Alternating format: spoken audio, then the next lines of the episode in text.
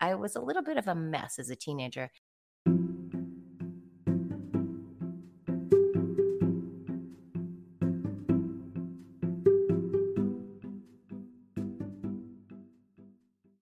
Hey, I'm Mike Hipple, and welcome to another episode of Lived Through That, the companion podcast to my book of the same name. The book is a collection of portraits and in depth interviews with some of my favorite 90s musicians. On this podcast, we'll use each episode to delve deeper into a single pivotal moment in the life of one of the artists from the book, as well as hear some of the things that they're currently in love with. Today, we're talking to the talented Tracy Bonham. In the 90s, she scored a big hit with Mother Mother, a song that was maybe inspired by Tracy's youthful, rebellious spirit, which she talks about in today's episode. They say youth is wasted on the young, but sometimes it's just part of the path we need to go down to become the people we grow up to be.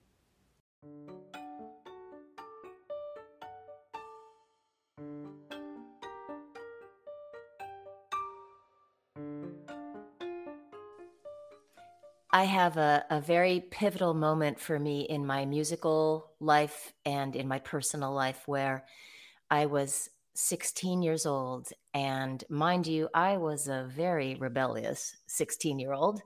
I um, was disciplined in that I studied music and I practiced a lot, but I was 16 and um, I rebelled. I had been, you know, smoking cigarettes and clove cigarettes, starting a little bit to dabble into, uh, you know, minor drugs, maybe some marijuana, drinking, you know, partying and getting just mixed up in the wrong crowds. I was a people pleaser and I was always trying to fit into all the groups which worked for me in some ways um, socially but i i was a little bit of a mess as a teenager well you were sneaky once in a while that's Tracy's mom, Lee Robertson.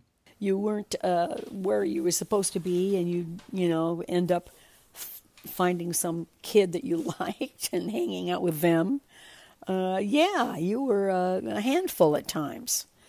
But on the other side, you were very, very musical and did all kinds of wonderful things, and I was so proud of you with playing your violins and practicing so hard and trying to do everything right with the junior orchestra. Uh, but yeah, once in a while you would slip off the edge and do dumb things. Uh, it's not easy being a teenager.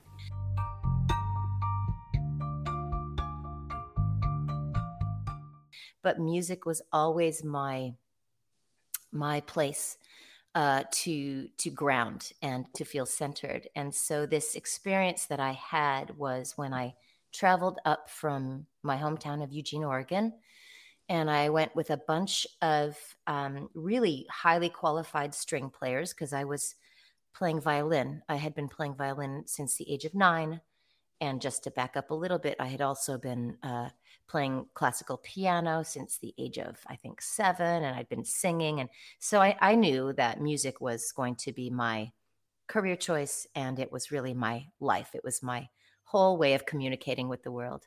But I, I was on this uh, trip up to um, Seattle with these chosen uh, string players, and we had all auditioned, and we were going to perform or rehearse and perform as the All Northwest Symphony Orchestra. So it was a very big deal. I was 16. I felt so proud. Um, and, you know, I was sitting in the middle of the symphony orchestra in the second violin section, and we had prepared a piece called um, Enigma Variations, and it was written by Edward Elgar. And one mo- movement in particular was called Nimrod, and it's the most beautiful piece I've ever heard, probably to this day. And I remember my 16 year old self, you know, probably wearing an army jacket with you know, safety pins everywhere and Sex Pistols t shirt, and, you know, uh, sitting there in this wash of sound, beautiful sound that just took me over and made me stop and realize that I was a part of something bigger than me.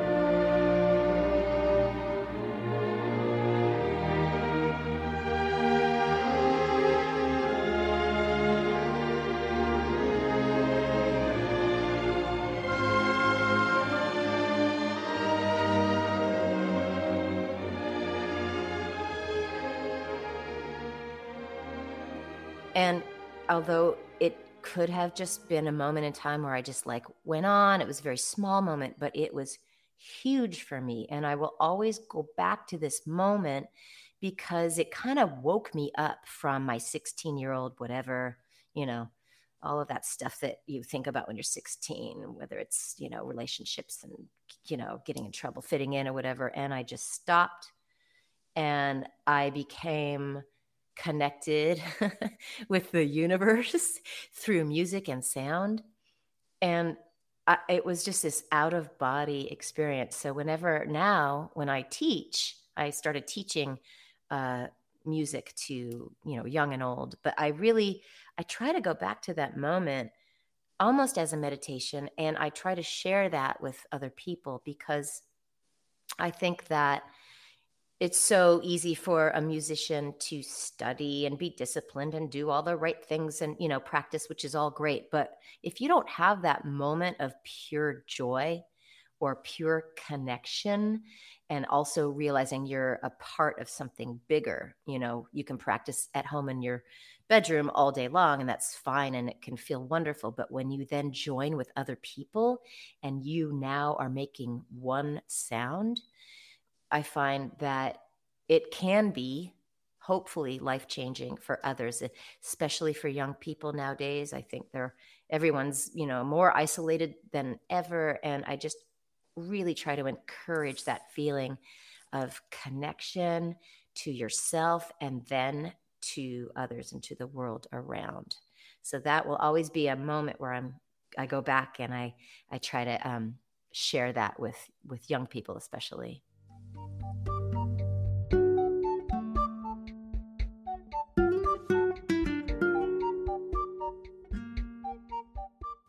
Tracy's newest album is Young Maestros Volume 1, an album geared towards children and families. She's also busy doing some shows when she can and raising her own family. And with that, here are some of the things that are inspiring Tracy these days.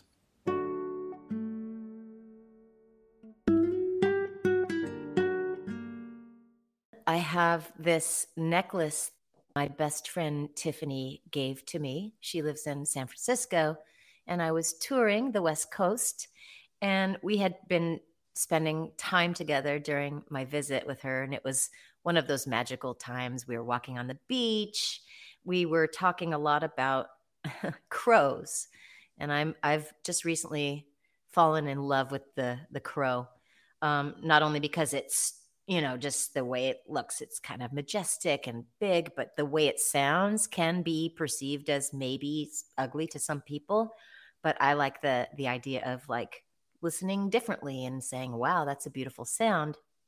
And it goes back into a story that I'm currently writing where there's a storybook character. Um, and this, this musical storybook is somewhat like a Peter and the Wolf kind of thing where I'm writing music that is intertwined with the story and every character has a musical fundamental. So the one of the main characters, I guess he's the protagonist, is Joe the Crow. And Joe the Crow went through life believing he could only sing one note. So he had a really sad life, you know, and and the the funny story is, you know, he tells a story of his teacher who was really mean, who said he had only one note, couldn't sing. So he goes through his life as sad one note Joe, the songless crow, he becomes king of the crows. He outlaws outlaws music. He builds a, a fortress. It's called the Wall of No. And he goes through his life, you know, just completely miserable until he meets the antagonist, uh, Topsy Bonsai, who shows him that he has more than one note. He can sing more than one note. And then he becomes this, you know, he's transformed into Joe the Crow. So when my friend Tiffany and I were walking the beach and talking about this and how it relates to our life and how it relates to, you know, growing up feeling limitations that are imposed upon you as young people. For me, as a young woman, I felt like I had to, you know, be seen and not heard, you know, that old adage, and be, you know, polite or at least, you know, try to be, um, and also mute your own voice. So, we talk a lot about this. And so we went back to her uh, house and we were having a wonderful lunch. And she just went up to her dressing room and she brought down this necklace and it's a, a crow feather and it's so beautiful. And she put it on me and she said, Let this crow feather be right next to your heart. It'll be like a light as a feather next to your heart. And so I keep this necklace on me at all times. And whenever I think of Tiffany, I kind of rub the necklace and it just gives me a really good feeling. Number two, and this is not in any particular order of importance, uh, but is my son, Selman. Um, my son, Selman, is 10 years old. And we adopted Selman from Ethiopia and we brought him home, and he was 14 months um, it was a long, long, arduous process of adopting. Um, and he had actually, we had left him, we had to go meet him and then we had to come home. And then it was supposed to be that we would go right back to get him. But something happened with his case and it took, mm, gosh, another 10 months, I think. So, anyway, um, I had written so many songs about him before meeting him.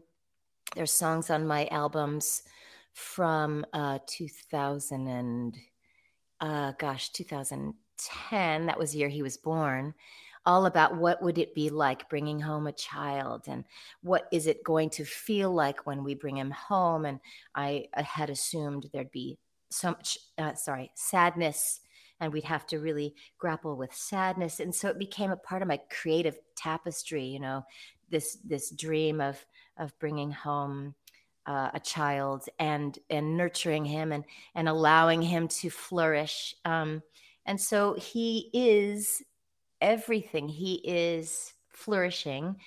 He is also complicated and there's a lot of challenges. And i know parents have challenges no matter what whether it's a biological child or whether it's adoption so i'm not discrediting anybody's uh, experience but for us, you know, it's been it's been really eye-opening and not what we expected. So it taught me so much about how you think things are going to go a certain way and I was writing songs about, you know, black tears, black tears, thinking it would be like this sad story, but it wasn't he's not a sad person so that was amazing or is amazing to see him he's singing he wakes up singing He's uh, silly. He's uh, jovial and very funny and edgy.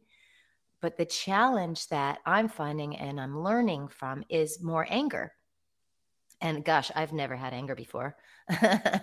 uh, so with it's helping me look at anger and challenges in parenting and allowing him to have anger that's a hard one as a mom actually just allowing him to feel it instead of trying to change it so I I just I could go on for hours and days about uh, parenting um, our son Selman and how valuable it is to me. But you know, not only is he the love of my life, um, and I'm so honored to to have become his mother. I find that the biggest lesson that Selman has brought me is like leaning into that challenge and not being afraid of the darkness or the scary stuff. It's like you just lean in and you look at everything. And I'm trying to teach this to him, but of course he's still 10.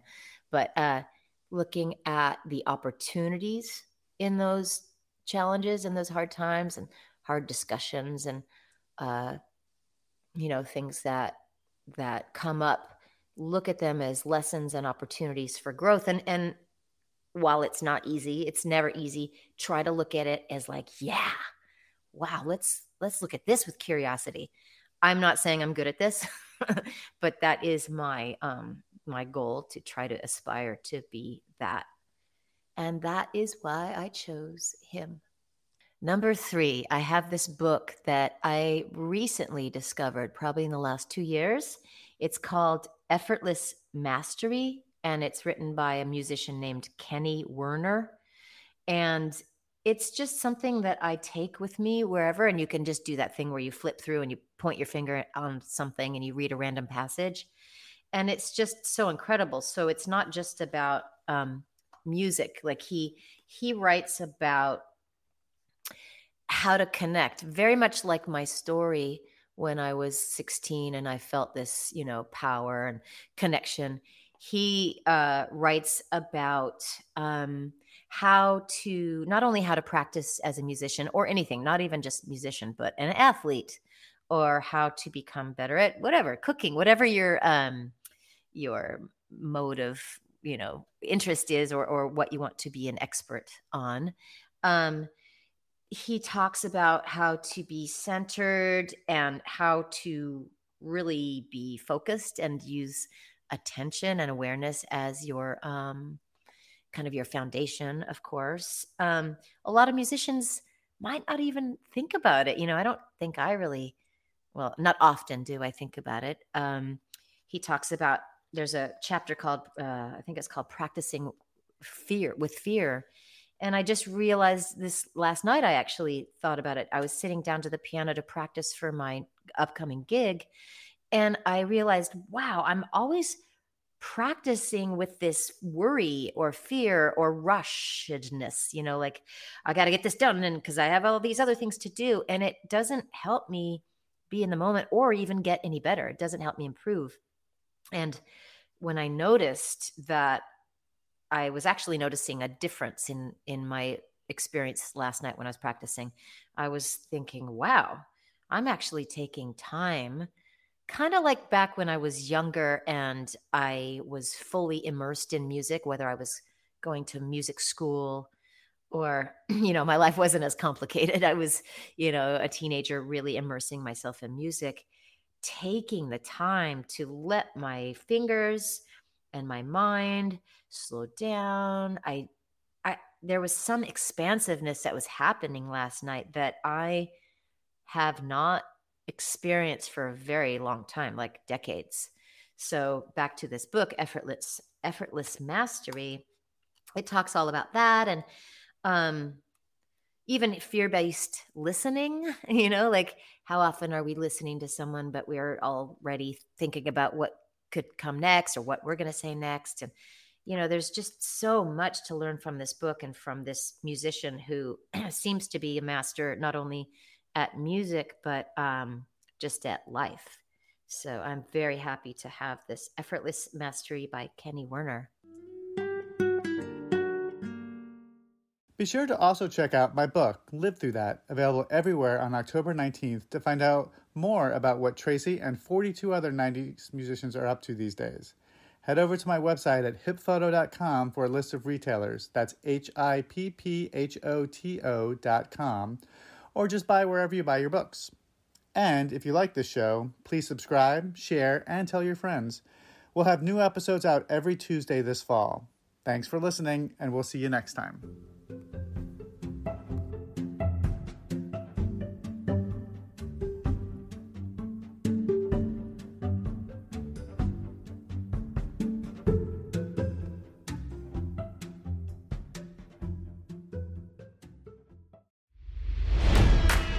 It's NFL draft season, and that means it's time to start thinking about fantasy football. FantasyPoints.com features industry leading experts and prognosticators using proprietary hand charted data to help you score more fantasy points. FantasyPoints.com is the place to go for whatever kind of fantasy football you play. Whether you play fantasy football, daily fantasy sports, or do a little bit of everything, Fantasy Points has the meticulously researched content to guide you to victory. And why wait for the fall? Fantasy Points also covers the new spring football league, the UFL. Join the guru, John Hansen, Scott Barrett, Joe Dolan, and other massive names in the fantasy football universe with an exclusive offer. Use code Pantheon for 15% off any fantasy points package, including the all in package, with access to every article, tool, and data nugget that Fantasy Points has to offer. That's fantasypoints.com and code Pantheon for 15% off at Fantasy Points. Fantasypoints.com. Code Pantheon. Score more fantasy points.